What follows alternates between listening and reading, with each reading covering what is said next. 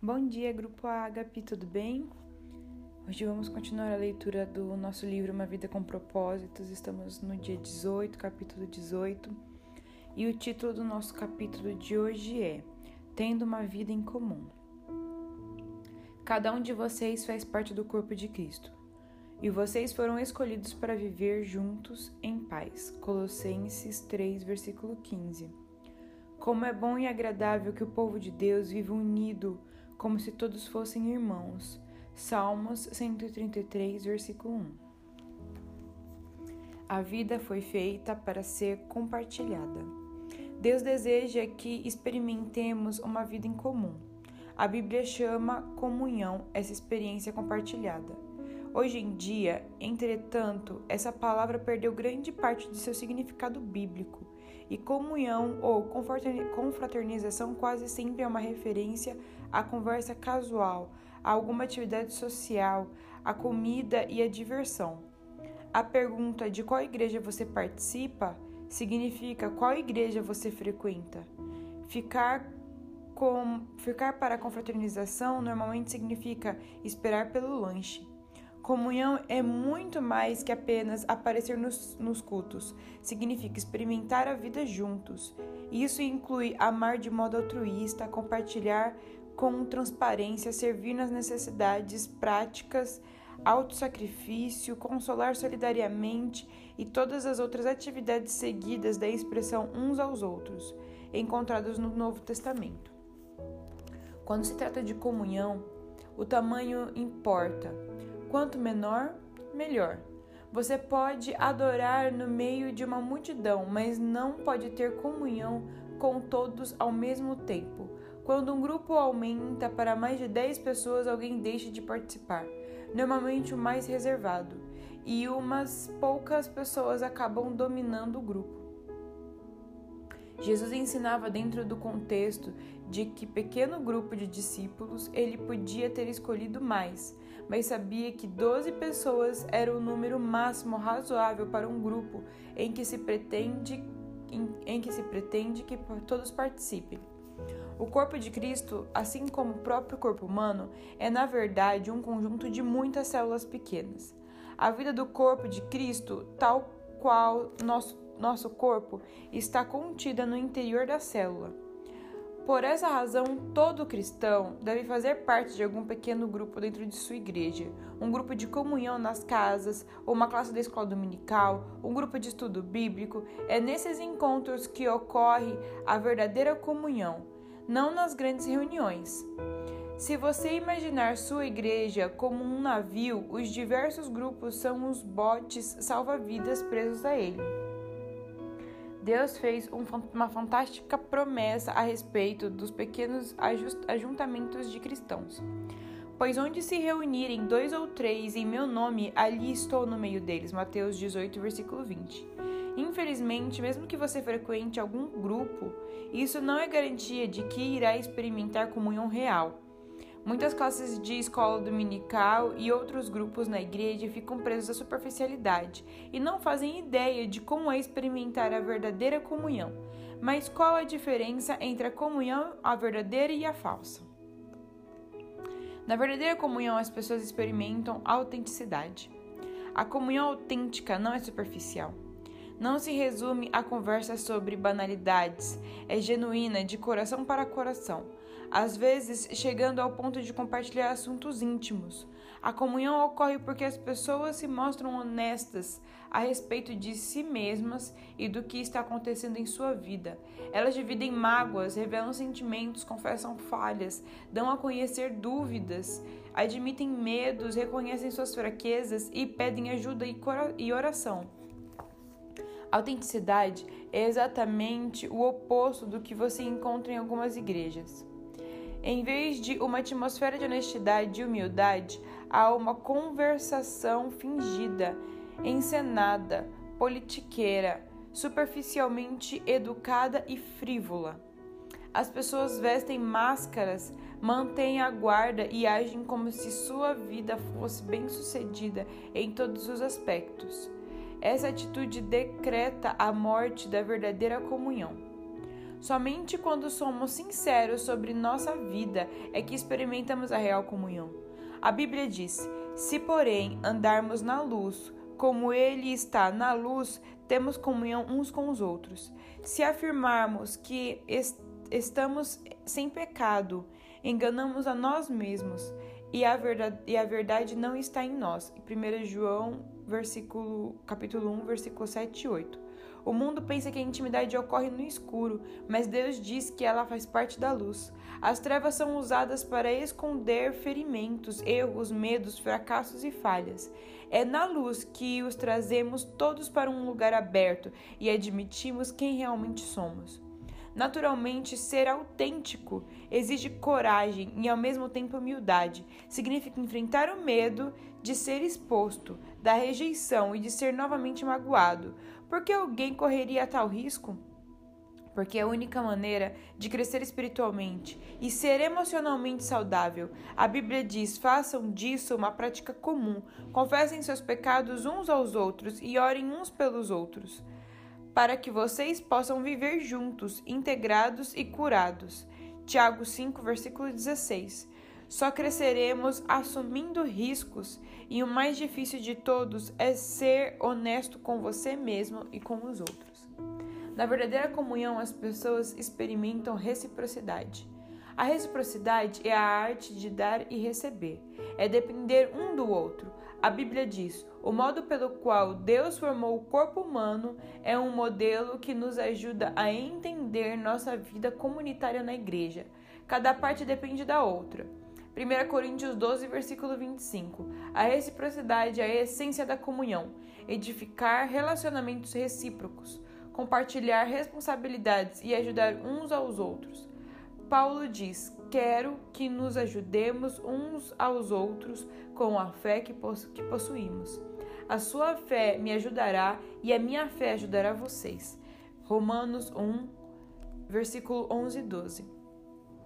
Somos mais constantes em nossa fé quando outras pessoas caminham conosco e nos incentivam. A Bíblia recomenda responsabilidade, incentivo, honra e serviços recíprocos, em Romanos 12, versículo 10. Em mais de 50 ocasiões no Novo Testamento, somos orientados a realizar diferentes tarefas uns aos outros e uns dos outros. A Bíblia diz: esforcemo-nos em promover tudo quanto conduz à paz e à edificação mútua, Romanos 14, versículo 19. Você não é responsável por todos no corpo de Cristo, mas tem responsabilidades para com Ele. Deus espera que você faça tudo o que puder para ajudá-lo. Na verdadeira comunhão, as pessoas experimentam compaixão. Compaixão não é dar um conselho ou oferecer uma ajuda eventual.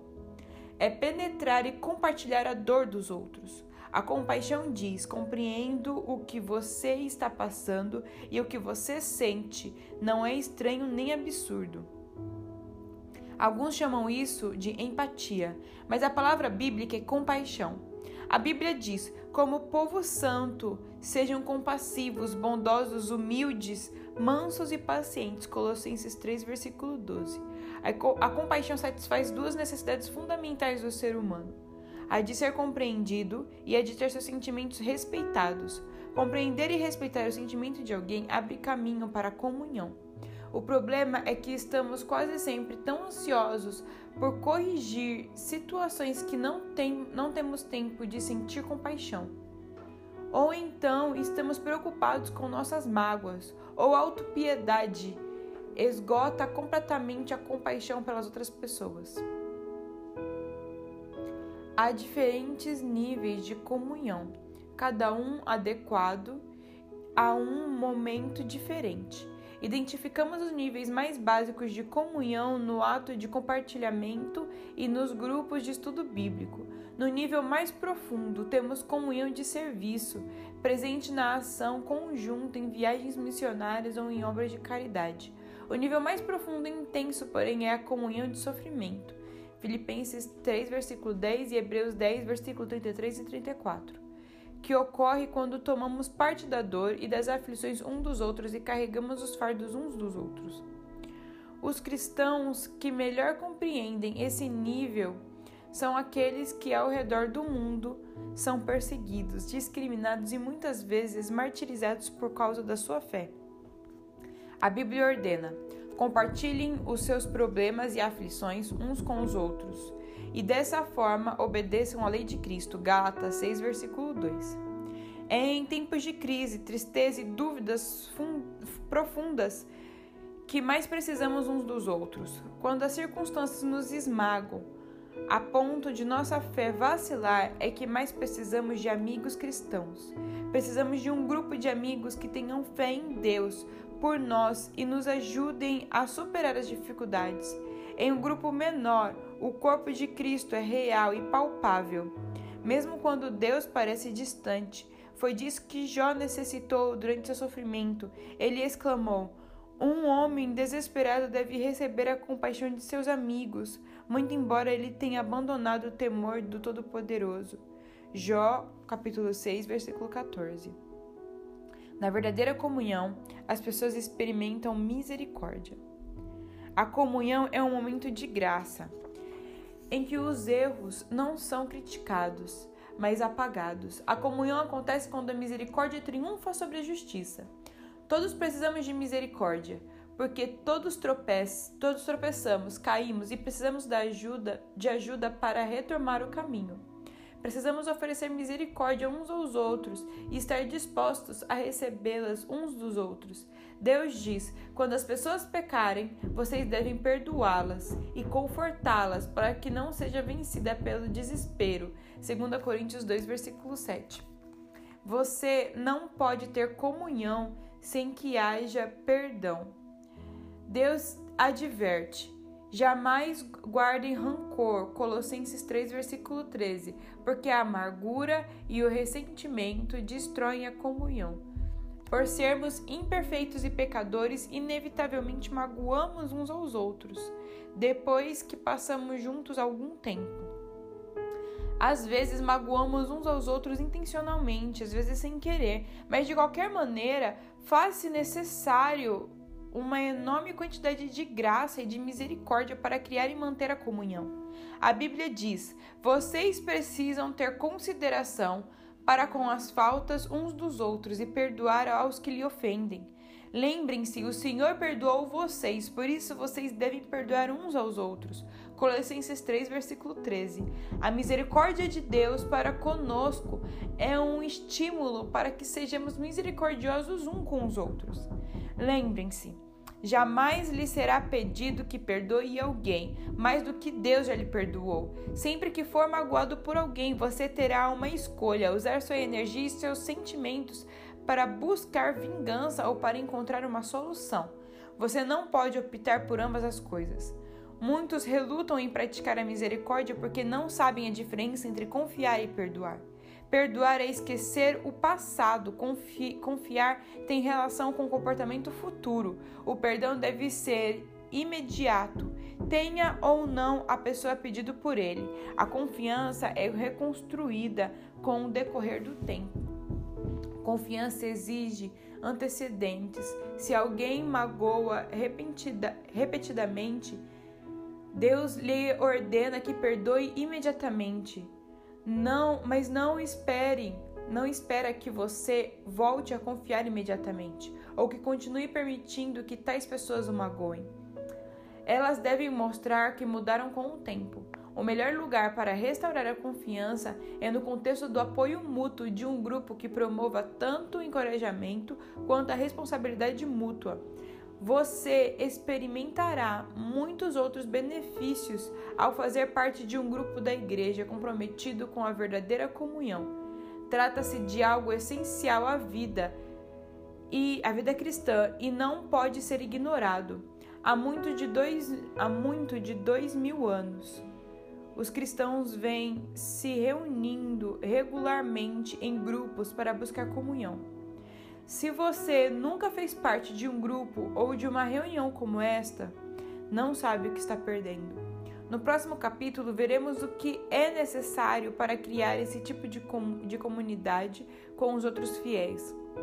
Mas espero que este capítulo o tenha deixado ansioso para experimentar a autenticidade, a reciprocidade, a compaixão e a misericórdia da verdadeira comunhão. Você foi criado para viver em comunidade. Dia 18, pensando sobre meu propósito de vida. Tema para reflexão. Preciso de outras pessoas em minha vida. Versículo para memorizar. Compartilhem os seus problemas e aflições uns com os outros, e dessa forma obedeçam à lei de Cristo. Gálatas 6, versículo 2. Pergunta para meditar. O que posso fazer hoje para me unir a outro irmão de maneira mais íntima e verdadeira? Bom, pessoal, esse foi o capítulo de hoje, foi a lição de hoje. Espero que todos tenham aprendido da melhor forma, que precisamos uns dos outros, precisamos de comunhão, estar incluso em um grupo, sermos o que somos. O Grupo Agapê sabe o que é ser interdependente, o que é estar junto, o que é ter comunhão. Muitas vezes na escola dominical, nas nossas reuniões, nos nossos ensaios, confessamos com sinceridade que sentimos uns aos outros, e isso nos faz ficar mais fortes, sentir pertencente a um grupo, e a um grupo cristão. Que Deus abençoe a vida de vocês, tenham um bom dia e uma boa semana.